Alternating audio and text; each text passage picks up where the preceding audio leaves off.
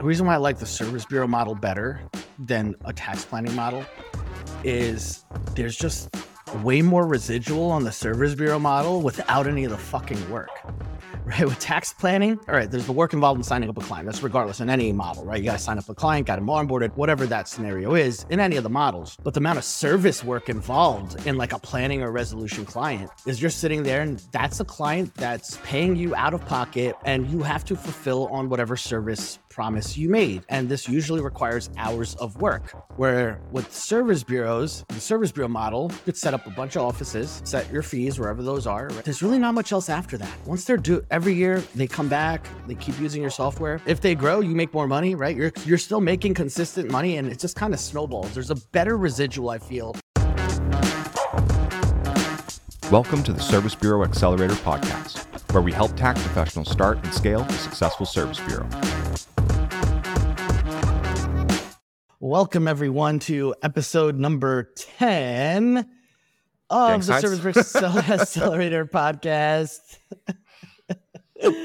we had Uncle Ross here, Tia, the tax goddess, as well. And today we're going to talk about why a service bureau is the best business in the tax industry, best business model in the tax industry coming from my background in the tax industry and the tax office world and i think seeing all the other models out there having done some years ago we could definitely dive into a lot of reasons why the service bureau is the best model. But let's break down i guess we'll start off by breaking down what are the different revenue models in this industry because there's a lot. There's a lot. We can talk about a couple of them or mention a couple of them and then maybe do some like pros and cons right but uh, yeah, so let's. I guess anybody want to kick it off with some of the different models in the industry?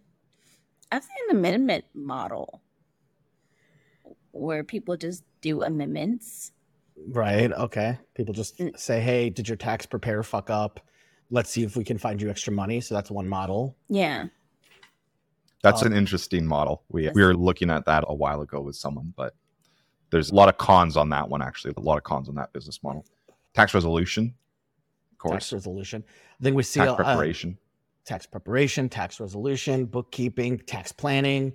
Like, there's just a lot. of people even that credit just- repair. There's a lot of like ancillary, yeah, like ancillary business models. I guess that all kind of tie in within like the same kind of customers that you would have within Yeah, the tax industry. bookkeeping Bookkeeping. Yeah.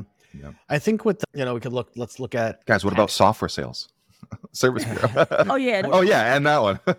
Well, that's the one we're going to talk about. Why it's, this title of the episode is why it's the best. yeah. right. So we're obviously going to talk about that. But let's like like look. I see a lot of like ads and stuff where people saying, "Hey, learn to become like a tax planner." And you know, yes, granted, there is good high ticket revenue in planning and resolution. Right, kind of Mhm. those hand in hand. And there's big tax resolution firms out there that make millions of dollars, right? But they also have millions of dollars in budget to market those types of products and services. But yeah, tax planning could be very lucrative, a very lucrative business model uh, along with resolution. The the one reason why I think that service comparing to like tax planning, the reason why I like the service bureau model better than a tax planning model is there's just way more residual on the service bureau model without any of the fucking work. Right? With tax planning, that once you sign, all right, there's the work involved in signing up a client. That's regardless in any model, right? You got to sign up a client, got him onboarded, whatever that scenario is in any of the models. But the amount of service work involved in like a planning or resolution client is you're sitting there and that's a client that's paying you out of pocket and you have to fulfill on whatever service promise you made, right? And this usually requires hours of work Mhm. where with service bureaus, the service bureau model, could set up a bunch of offices, set your fees wherever those are, right? I think we have other episodes or we'll talk about the fees and how those work at another time. And there's really not much else after that. Once they're due every year, they come back, they keep using your software. You're making if they grow, you make more money, right? You're still making consistent money and it just kind of snowballs. There's a better residual, I feel, on the service bureau side because all the work you do year one and you sign up a bunch of clients, you know, year two, say you do the same amount of work and you sign up a bunch of clients, maybe you lose a couple, but now you have year one, year two, and then say year three, you're getting residual on every single one of those clients as you and it snowballs, right? I think this year, going into this year, there's gonna be a lot of people in their third year with our program that are really gonna see a, a huge surge Yeah. in their revenue and their profit because ultimately that huge surge didn't require them hiring a shit ton of staff to help do all that work because the work was done every single year. As long as they're retaining, they don't need a massive, huge payroll to get themselves out of doing that work. Yeah. Right. Because there really isn't on the back end, really. Like there's a bit of support, there's a bit of service. But unlike like when you comparing with like tax planning or something where you actually have to do work every single year, that doesn't exist. It's once they're set up in the software, as long as you're able to retain them with training or whatever, the software rolls over, you just re-enroll them and you're done. Like the workload to facilitate to support that client is pretty much non-existent.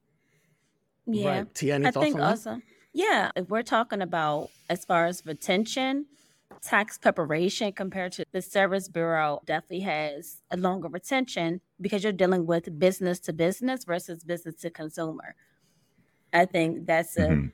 huge thing that people kind of overlook. I would rather work with 100 businesses than 3,000 um, consumers. Yeah, for sure. Right. Yeah, you're the also the other thing too is like the the customer value is much higher when you're working with a business versus working directly with a customer, right? A customer may be worth three, four hundred dollars every season for their tax return, but a service as a service bureau, if you get an office set up in your office, or an sorry, an office set up on your software, that could be worth thousands of dollars to your business. So the actual case value, right? The actual uh, customer value is much higher when you're doing B two B work versus bu- business to consumer B two C. Yeah, and it, it's definitely something that kind of piles on top of each other. At, at the convention we had, we showed examples of some of our clients on our service bureau. Cool, this client, an email a year Yeah, worth three thousand dollars a year, right? This client, an email a year worth two thousand, two four thousand, thousand, whatever. four thousand, right? And it just stacks on top of each other because those clients require very minimal service. Yeah. The hardest part of being a service bureau by hardest i mean like where the most amount of work comes in is acquiring the customer once you've acquired the customer the work just like drops off the cliff as far as how much work you have to put in to that customer whereas it's almost opposite in pretty much every other business that we've mentioned yeah there's still the same amount of work to acquire the customer but now that you've got the customer the work continues to increase to actually service and provide your product or service to that customer It so the service bureau model is, and sometimes it never ends. Everyone doing getting ready for extensions coming up in October, and you know that you know have fun with that. yeah, and even let's like the bookkeeping side, like that's another kind of model that has a residual, but that still requires work every single month, weekly, monthly, however you guys do it, right? Yeah. But it could be something that snowballs into something bigger, but it's just going to be more staff because Yeah. more clients you have, the more staff you need to service the clients. Yeah. In Service Bureau, you could get away with you could have one virtual assistant and 150 200 clients. Like you don't need Yeah. a lot Yeah. of people. So what that means is you have your profit just increases exponentially every year because you're snowballing your revenue, but you don't have a huge office overhead, all this stuff. Yeah. So I, I just think it's much more lucrative. I think that's why we feel it's it's probably the best business in the industry. Wait a minute. Don't, don't I was have gonna say, what was You're that? probably going to say the same thing I was. I said, don't we have like several really six figure um, service bureaus that are ran just like one person? Yeah. Oh, a lot. yeah, multiple six figures, and it's just one person. Now we keep chirping at them like, "Hey, get a team!" like because you can you could probably grow faster or at least have more time freedom with a team, and that's really what it offers Yeah. you having a team. Like, it, there's definitely benefits to that. But what I was actually going to say was, like, personally, I think the service bureau model is one of the best models in just in business in general because you are essentially what's called like what's called a value added reseller you don't have to develop a product, right? You don't have to deal with software development, all the changes to the tax code, all that kind of crap. You don't have to deal with that because you're not the software developer. You're just a reseller. You're just reselling it to people in the industry. So you don't have all the technical, you know, the nonsense that goes on with developing like a SaaS company, a software as a service company. You don't have to deal with any of that. You know, it's very quick to launch and go to the industry everyone that you're selling to already has your product, right? Like the thing is, it's like it's a captive market. people already have and need tax software. You know, people in the industry, right? They already are using it. They already need it. So it's a very easy sale. All you have to do is get in front and show why you're better, offer more value. We've talked about this in a lot of episodes and convert that sale. That's really it. There, there's not a whole lot of extra stuff. You don't have to convince someone that, hey, they need tax software instead of doing everything freehand. It's like, no, everyone uses software. And if they don't use software, guess what? Not your customer. Move on to the next person.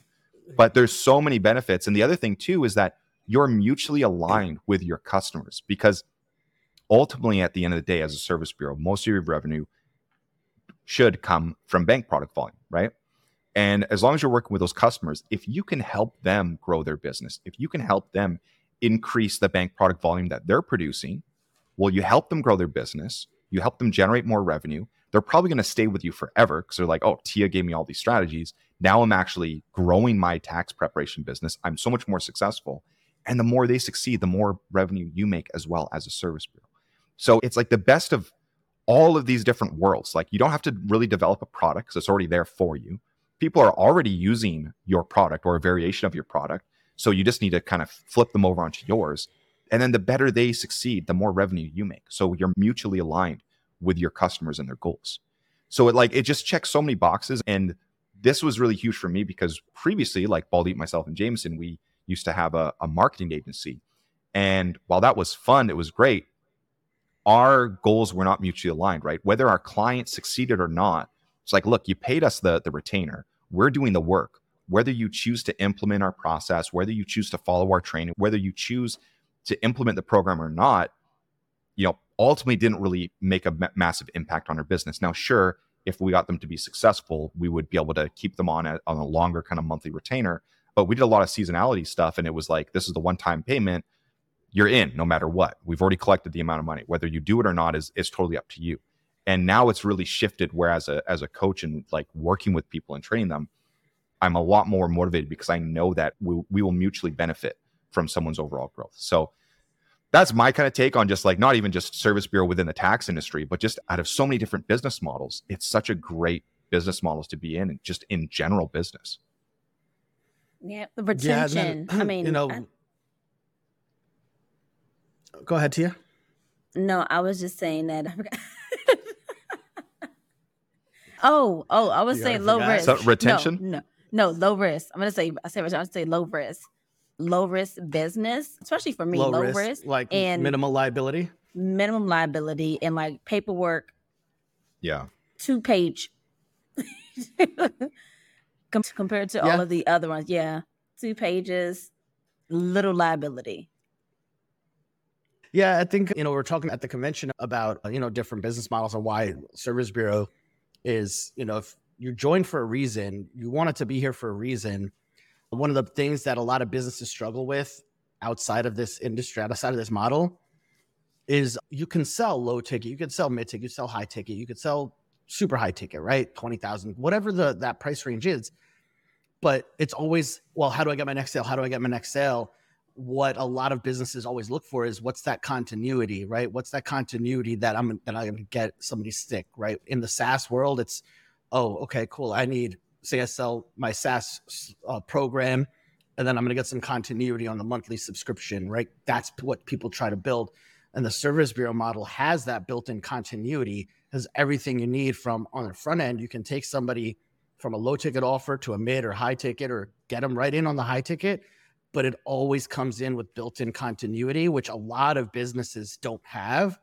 And if you really take advantage of it, you can make a shit ton of money on building that whole ecosystem with very minimal staff, not being so worried about sales every single year. Because if you're consistently bringing in conversations and sales, just snowballs on top of each other. Then we've kind of repeated that multiple times on this call because I think that's the most the most beneficial part of this model, right? Yeah, you could, yeah, and, and to break that down even in, in like simple, just kind of like numbers as an example. If you bring on, say, you set up, I'm just going to say like 20 people in your first year, you set 20 people up on your software as a service bureau. Well, those 20 people are worth X amount on just like the upfront sale. Maybe you sell like a, I'm just going to use a thousand bucks again for easy math. Thousand dollar license, cool. You sold 20 people, you made 20 grand up front But on the back end, on the service bureau fees and the add-on fees and everything that you make as a service bureau, those 20 people could be worth an additional 20 grand just on the res- residual on the back end bank product volume. Now let's go to year two. You do the same amount of sales again. You sell another 20 people. You make another 20 grand up front. But now you have those original 20 people from year one plus the people from year two. Now you're making an extra 40 grand on the back end. So you made 60 grand that year. And it just continues to snowball like that. You can keep bringing in the same amount of people year over year, but your actual back end money just continues to grow as you keep bringing more people in. And so that's where it's like you get to a point where you might not even need to sell any more new people in. You can just keep managing your existing customers. I mean, we recommend always selling, always onboarding, always acquiring new customers. But it gets to the point where really, if you wanted to, you could just pump the brakes on that and just work, just service the existing clients that you have and just help them grow. And you're just going to consistently generate that back end money without really yeah. having to do any upfront sales or do anything. Just manage your customers and that's it. And management is extremely low as far as your work at or work required. No yeah, especially if, required. and especially if, if your customers end up growing, you benefit on that as well. Yeah. Yeah. No, was you say no continuing ed? Mm-hmm. Zero. yeah. Zilch. yeah. yeah. I think a lot of people overlook that. Like, you don't need any licensing, you don't need an EFIN, you don't need any of that stuff to sell software. Mm-hmm. I think we've actually had people from in other industries come into software. Like, yeah, there's, I think there's like there's a couple. A, a couple. Yeah. The challenge with that, we've talked about it. Should we just kind of open it up outside of the industry? The challenge with that is now there's an extra hurdle to overcome. The extra hurdle is you have no industry knowledge. Yeah. Right. You don't need to have tax knowledge, but you need to have some industry knowledge, right? What are- I have zero tax knowledge. I'll be completely transparent. Zero tax knowledge. But guess what? I have a lot of industry knowledge like a lot of industry knowledge, mostly learned. I like the difference. Yeah. There, you can repeat that, Ross. What? I didn't say anything. yeah. So industry knowledge is important, right? Like what's a bank product? All right, how do these things work? What are what's the dynamics? What's the hierarchies? Like there's just so much things that people need to learn even just about the service bureau side, if you have no fundamental industry knowledge, it's not impossible. Like, don't get me wrong. It's like what's a bank product? yeah, it's not impossible to learn, but it, it's just an extra hurdle, right? Yeah. Uh, it's an extra hill to climb. Like yeah, and, and this is actually a really good point as well to bring up because as a service bureau, actually, uh, I mean, really with any businesses, you do want to get clear about like who is the right fit for your program. Just because you have someone in front of you who is interested in what you have doesn't mean you should sell them on it. Um, we have that all the time. We have conversations come up where we have some people coming into our webinars. We don't really know how they saw it. Maybe they someone mentioned it or something but they're not in the industry. They're like, oh, but I just, you know, I'm good at business and I, I like to sell and it looks like a great model. It's like, well, yeah, it is. But if we go through a couple basic questions with them, this is what our sales rep are trained to do. If we go through a handful of questions and they answer them the wrong way, we just wrap up that conversation. We're like, hey, you're not a good fit for our program. And that's just how we do it is because it's like, look, we understand that the industry knowledge is not there for you to get to where you need to be to really be successful in this. I mean, it, it can be doable, right? Both of you, you mentioned that. Like, it definitely can be yeah. learned. We're, we're just not going to be the it's ones just we don't do it. Yeah, we're not going to be the fucking ones to do it. We're looking to work with people that fit XYZ mo- model because we don't want to have to support someone who's like, can someone tell me about a bank product? What's a service bank? Like, no, we're not going to have those conversations. You should already know that shit. We don't want to train you that on that stuff.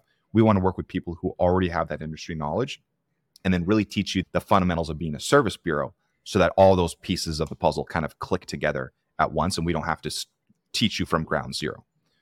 Yeah. Yeah. I the, think we see that a lot.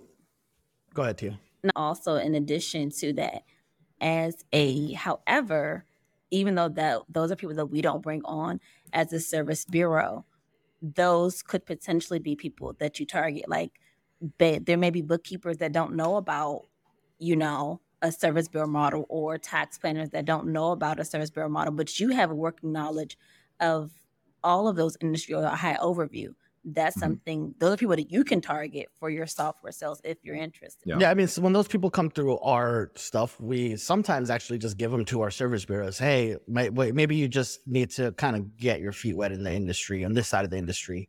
Yeah. right? Go with this person, go with that person. They'll be able to set you up on software and yeah. kind of show you the ropes there. But yeah, we'll get a lot of people that come in through our webinars that it's just not look, this is not a fit, like Ross said, right? Like, we're not here to show you what a bank product is. Like, if you don't know, it's not that we can't show you all that stuff. It's just it takes so much extra time. It adds way more extra support. Yeah, we're lazy. We'd like to have a streamlined business. We want to work with the right people. and as everyone should in your business, know who you want to work with. And, and this comes down to like we talk about this a lot of just like getting really good at selling one thing in one program and having like knowing who you're supposed to work with. Because if you try to make custom shit or you bring in the wrong people, they're going to cause support headaches for you. And it's not worth it in your business. That is going to really bottleneck you. And it's not going to allow you to be nimble and really grow and scale as fast as possible. So understand like, look, saying no to someone is very empowering as well as the business owner being like, no, you're not a good fit for my business. Oh, please, but I think I could do so well. Doesn't matter. Like you are not a right fit for my program. I'm going to go on and move to the next person. And it's it's really powerful when you can get to that stage in the business. Now, obviously, when you're starting out, you're probably going to say hard. yes to to wrong people, and you're going to learn. Even though we're telling you now, and we tell you the training, you're going to make mistakes. But that's a part of business, right? That's part with everything in life is you're going to have to make those mistakes to really learn it and internalize it. Oh, there was one other thing that I wanted to mention about as well with the service bureau. This was it. The other reason why service bureau is one of the best business models to be in is because there are thousands of different ways that you can grow a service bureau, right? You don't have to just sell software directly. To you, you mentioned like you know creating a program to for like bookkeepers, right, to show them how to be a service bureau or, or show them how to do tax preparation, right? There's so many ways that you can go about growing your service bureau, which in essence is just getting people to use your software and process bank products. Like that's literally what we're talking about. We're talking about growing a service bureau. It's getting people to use your software to do bank product returns. That's how you grow your service bureau. So how do you go about doing that? You could sell directly into the market. You could just sell software. You could put together a whole training program. A lot of people, if you're listening to this, you've probably seen people promoting tax academies or like business in a box programs.